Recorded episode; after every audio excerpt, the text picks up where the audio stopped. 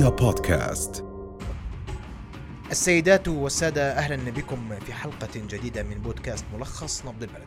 أهلا، إذا بدنا نكون منطقيين إنه النتيجة متوقعة. أنا متفائل راح نتأهل، أنا من هلا من هون راح نتأهل للدور الثاني. تسديدات على المرمى 20، المغرب 2 فقط للمنتخب الوطني. بعد المباراة وسألته مين بتحمل مسؤولية الخسارة، كان جريء وقال أنا بتحمل المسؤولية كاملة. لم نشهد للمنتخب أي ردة فعل حقيقية على ما حدث اليوم. خسارة المنتخب الوطني اليوم في كأس العرب أمام المغرب ب4 أهداف دون رد، وأكثر أو أقل ممكن أن يقال أن أداء المنتخب في المباراة كان أداء سيئا.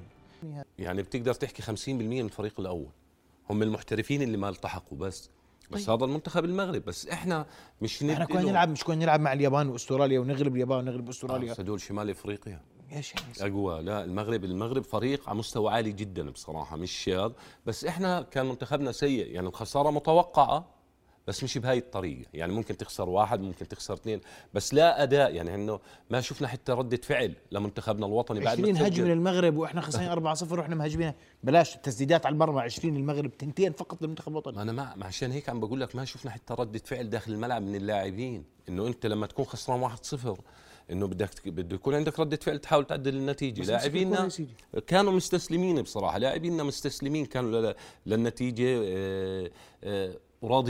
راضيين بالخساره. بتمنى انه هاي تكون درس لهم لمباراتنا القادمه. انا متفائل راح نتاهل، انا من هلا من هون راح نتاهل للدور الثاني.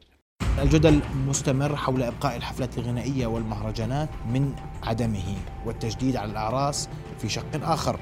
الغينا حفلات الخميس، اعدناها الجمعه. ماذا يحدث؟ ما هو الانعكاس العشوائي على الحاله الوبائيه في المملكه؟ تساؤلات طرحها الليله على ضيوف الكرام، كل من الدكتور محمد الطراوني خبير الامراض الصدريه والعنايه الحثيه، وارحب ايضا بناطق باسم قطاع المناسبات الاستاذ فراس البشير. استاذ فراس، اهلا بك في نبض البلد، شرف حضورك. دكتور محمد، جمله حفلات، مش حفل، ما بحكي بس عن امبارح واليوم واول امبارح واللي قبله، بحكي عن سلسله حفلات بدات من جرش لم تنتهي حتى اللحظه ولن تنتهي بناء على القرار الاخير، وانعكاس ذلك وبائيا. كيف نقرأ؟ أولاً سيدي، مما لا شك فيه أننا الآن نمر بموجة، ويعني ذلك ارتفاع في أعداد الإصابات، ارتفاع في أعداد الإدخالات، ارتفاع في إيجابية الفحوصات، فقد وصلت إلى 9.5، وأيضا لدينا 60,000 حالة نشطة حسب الأرقام الحكومية. ونحن نعلم جيدا أن الرقم الحقيقي هو أكثر بكثير من الرقم المعلن، فالرقم الحقيقي هو الرقم المعلن هو فقط الحالات التي تم رصدها وتشخيصها بالفحص، يعني هم الأشخاص الذين وصل إليهم الفحص. إذا كانت هذه التجمعات تراعي الظروف الصحية يا دكتور، أي تجمع بالله عليك، خلينا نكون باعتقادي أن هذا الأمر صعب تطبيقه. وأيضا سيدي، هذه المرحلة التي نمر بها ونحن في موجة، نحن نختلف عن باقي الدول في الإقليم، نحن نمر في موجة، فيجب عمل ما يمكن عمله لاحتواء الوضع الوبائي. أول شيء لازم نعمله أولا وقف جميع أشكال التجمعات حتى نحتوي الوضع الوبائي. إذا عدنا إلى وضع وبائي مستقر يمكن العودة بخطة تدريجية وخطة تشاركية، وهذه الخطة تكون قابلة للتطبيق على أرض الواقع حتى نستطيع أن نطبقها. أما أن نضع خطط على الورق ولا يمكن تطبيقها فهذا يؤدي إلى ما حدث الآن في الوضع. المطلوب اليوم لضمان الوضع الوبائي والأمن الصحي هو الأولوية، وقف التجمعات كلها، يعني إغلاق.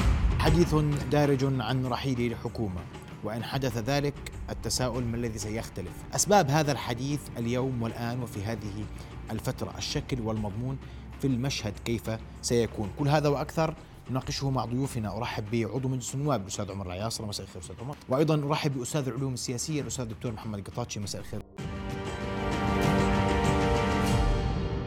أستاذ عمر، أبدأ منك بداية، وإحنا ممكن في لحظة ما على هذه الطاولة ذكرنا قصة وقضية رحيل الحكومة عند افتتاح الدورة العادية، وقلت هذه أوهام ورغبات دفينة لدى الأشخاص دون حقائق. اليوم يتكرر المشهد مرة أخرى بحديث هنا وهناك في صالونات سياسية عن رحيل الحكومة. تتفق؟ تختلف؟ ولماذا اليوم؟ يعني إذا أنا شايف إنه قصة رحيل الحكومة، يعني نظرتي ورؤيتي السياسية أنها لم تنضج بعد. يعني وأنا بقصد هنا في ذهن الملك، لا أرى أن الملك منزعج من هذه الحكومة حتى هذه اللحظة، لا يوجد هناك أزمات كبرى، لا يوجد هناك مبرر واقعي وموضوعي عند مطبخ الحكم في التعامل مع الحكومة تحت عنوان الرحيل. يعني اليوم هناك ملفات قد تكون من السياسات المشوشة. أنا بعتقد أنه الكيرف انهيار في جزء كبير من مؤسسات الدولة، وبالتالي الشعب الأردني ما عاد يعني أنت بتقول عن رئيس وزراء، الاسم بين قوسين رئيس وزراء، ما فيش عنده ولا ملف، أي ملف موجود، موظفين، احترامي لمجلس النواب، ولا في اشتباك ولا راح يغلب حاله. هو قال أمام الشعب الأردني هذا مجلس النواب الأردني، فسلام على مجلس النواب الأردني، هذه حكومة الشعب الأردني. وشفناه يعني زلمة يعني ما عندوش قدرة على التحليل، ما عنده قدرة أنه يقعد هون مكان الأخ عمر ونتحاور احنا وياه أنه نشعر أنه أنت رئيس وزراء في أدائه. يعني أنا لم أشعر في يوم من الأيام أن هذا يمكن أن يجلس على كرسي جلس عليه وصف التل. هل نتوقع المزيد والمزيد مما شاهدناه اليوم؟ 94% من هذه النسبة من الوفيات هي غير مطعمة. أوميكرون، السؤال اليوم هل سجلنا أي إصابة؟ وما الوضع عالميا؟ هل المعلومات رشحت أكثر؟ ولا نستبعد تسجيله في الأردن، ونعتقد أنه تسجيل والقدرة على رصد المتحور الجديد هي قد تكون مسألة وقت. اليوم الرقم الصادم كان رقم الوفيات، وأيضا نسبة الإيجابية التي ارتفعت ل10.4% تقريبا. لحديث أكثر رحب بضيفي دكتور مهند نسور عضو لجنة الأوبئة. دكتور، الإيجابية ترتفع ل10.4%، وهذا يعني أننا لم نصل الذروة بعد على أقل تقدير في نسب الإيجابية. وجهة نظرك، هل سنستمر في هذا الارتفاع هذا الأسبوع؟ يعني أعتقد أنه من المبكر جدا الحديث عن الأسبوع بالكامل، لكنه بدايته ظاهر قوية شوية وارتفعت نسبة الإيجابيات. احنا انتهينا من الأسبوع الماضي يوم الجمعة وكان هنالك زيادة عن الأسبوع الذي يسبقه. مطلوب منا الراقم نشوف هذا الأسبوع ونشوف الزيادات. بدأنا في زيادة، ولكن هذا لا يعني إمكانية الحسم والقرار إذا كنا سنشهد زيادة أم لا. طب اليوم كان لافتا دكتور مهند الوفيات، نعم، رحمهم الله جميعا، 46 وفاة، وهذا رقم يعني لم نشهده منذ فترة طويلة جدا. صحيح، بالبداية يعني الله يرحمهم جميعا إن شاء الله، رحمة الله عليهم طبعا. وهذا حديث حقيقة يعني شيء مقلق ويحتاج إلى مزيد من التوضيح والتحليل، وممكن أن نراجع كل الأمور المتعلقة في العلاج، في الغرف الحديثة، في المستشفيات وكذا، في تطبيق البروتوكولات العلاجية. يعني أنا أعرف أنه في لجنة الأوبئة هنالك لجنة منبثقة من لجنة الأوبئة، وهي اللجنة السريرية، عكفت على تحديث البروتوكول العلاجي في الآونة الأخيرة، وأعتقد أنها أنهت تحديثه.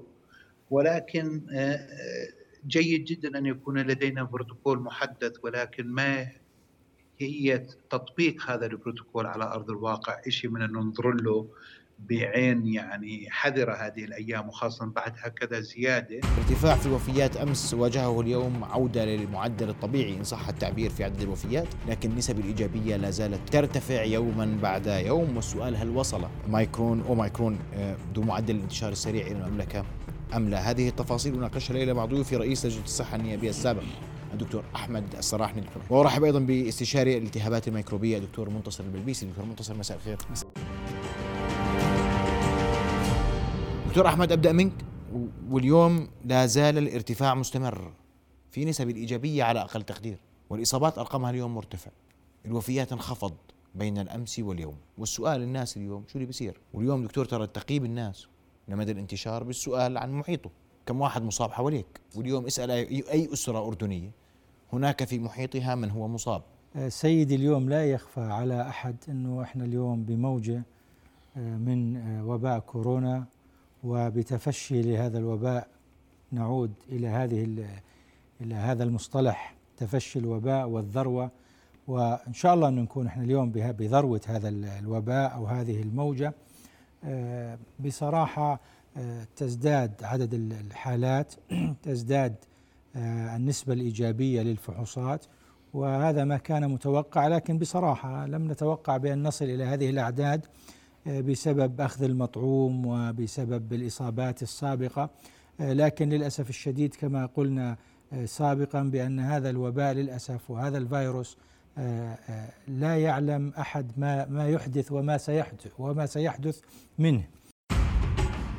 جدل استيراد خروف جورجي، هل لدينا فائض لحوم؟ ما هو الأثر السلبي على اقتصادنا؟ هل سنستورد؟ لن نستورد؟ شو قسطلية؟ كل هذا وأكثر نطرحه على ضيفنا الليلة علي أبو نقطة، مساعد الأمين العام للثروة الحيوانية. أستاذ علي، مساء الخير. أول سؤال، رح نستورد خروف جورجي ولا ما رح نستورد؟ رح نستورد خروف وعجل بإذن الله. متى؟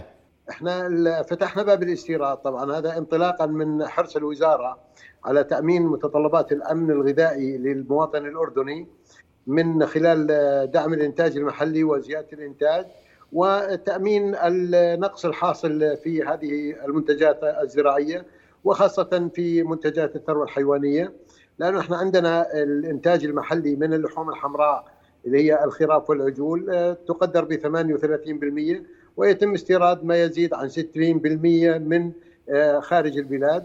السعر هو متروك للقطاع الخاص، ولكن الأسعار في جورجيا يعني النوعية جيدة والأسعار منافسة للأنواع الأخرى المشابهة وخاصة الأنواع الأوروبية، فيتوقع أن أسعارها تكون أقل من الأسعار الخراف والعجول المستوردة من الدول الأخرى، ويتوقع أن يكون لها تأثير إيجابي على الأسعار الأخرى بحيث أنه المواطن يلمس في فرق ما بين الأسعار الجورجية وما بين أنه تأثيرها على الأسعار الأخرى أنه يكون فيها نزول.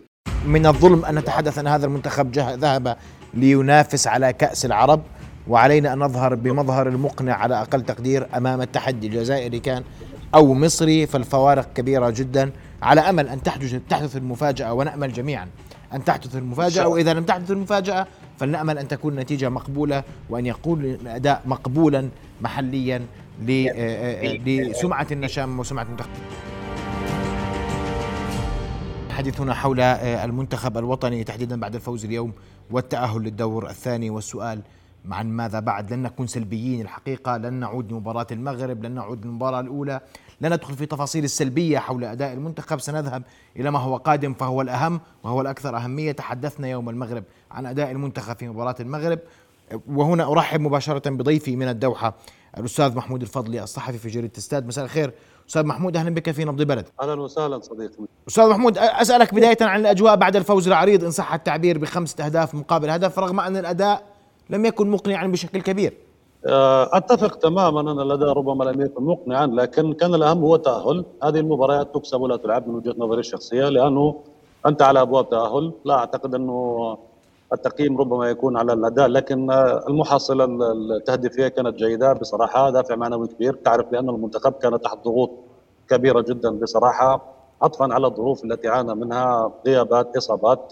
دخل المباراة الأخيرة ب14 لاعبا، واعتقد ان هذا كان يعني وضع غير طبيعي بالنسبه لاي فريق يعاني من ضغوطات، ناهيك عن انه الاداء كان سيء امام المغرب. قد لا يكون الفوز هو الهدف الاول فيها، لكن يكون الاداء اداء مقنع، اداء مرضي للجماهير الاردنيه. رايك؟ اعتقد انه الوضع سيكون صعب وصعب جدا امام منتخبين مرشحين، وبصراحه الخيار بين الاثنين احلاهما مر. اليوم جلب تحت القبة وانسحاب من النواب بعد خلاف حول نقاش اتفاق النوايا مع الاحتلال والإمارات. الملف ما زال عالقا. الموقف النيابي اليوم على أهميته ذكرنا بمواقف نيابية أخرى هامة لم تجد طريقها للنور وذهبت أدراج الريح. نقطة نظام أخ صالح، أنا ما خالفت النظام. تفضل. خالفت النظام، بس واحد وقع اتفاقية مع العدو الصهيوني، اسمح لي يا إما يطلع من القاعة يا إما أنا سأغادر القاعة، لأني لا أسمح بمن وقع ومجده للعدو. إذا سمحت أنت تخالف النظام الداخلي، أنت تخالف يا أبا عماد، أنت أستاذ قانون ونقيب وتخالف النظام الداخلي، شكرا لك. عقب ذلك رفعت الجلسة نصف ساعة وثم رفعت كلية، ولم تنعقد جلسة مجلس النواب اليوم. ضيوف الكرام أهلا بكم مرة أخرى. أهلا. أبدأ منك أستاذ جعفر، شو اللي صار اليوم؟ وأقول أن ما حدث اليوم، وأنا لست بصدد الانتقاد لأي شخص بأي تصرف، إلا أنني أقول أن الأمر كان يحتم علينا أن نتخذ موقفا مشرفا نحن نواب الأمة من رئيس المجلس والمكتب الدائم ثم أعضاء مجلس النواب، حتى ولو أننا صوتنا على هذا الموضوع، ولكن الإجراء لا يجب أن يكون آنيا في هذا الموضوع. كان باستطاعتي أن نقول للحكومة غدا ستكون هنالك جلسة وليست في التشاور مع الحكومة، وكان باستطاعة الحكومة أيضا أن تخلص من هذا المشهد بأكمله، ثم يرفع يده رئيس الحكومة ويقول أعطوني الكلام وأنا سأتكلم عن هذه الاتفاقية التي يعني أصبحت هي شأن الأردنيين عامة في هذا الموضوع. ولكن نحن تعودنا على أن الحكومة تبقى دائما وراء الأستار مختبئة وأن تقاتل بسلاح غيرها. الحكومة لم تكن جاهزة طبعا، لم تكن. فرئيس مجلس النواب شال عنها كتف، لا انه يعني ذهب باتجاه تفعيل النظام الداخلي. هيك انا بسجل ملاحظات ترى استاذ محمد. سجل.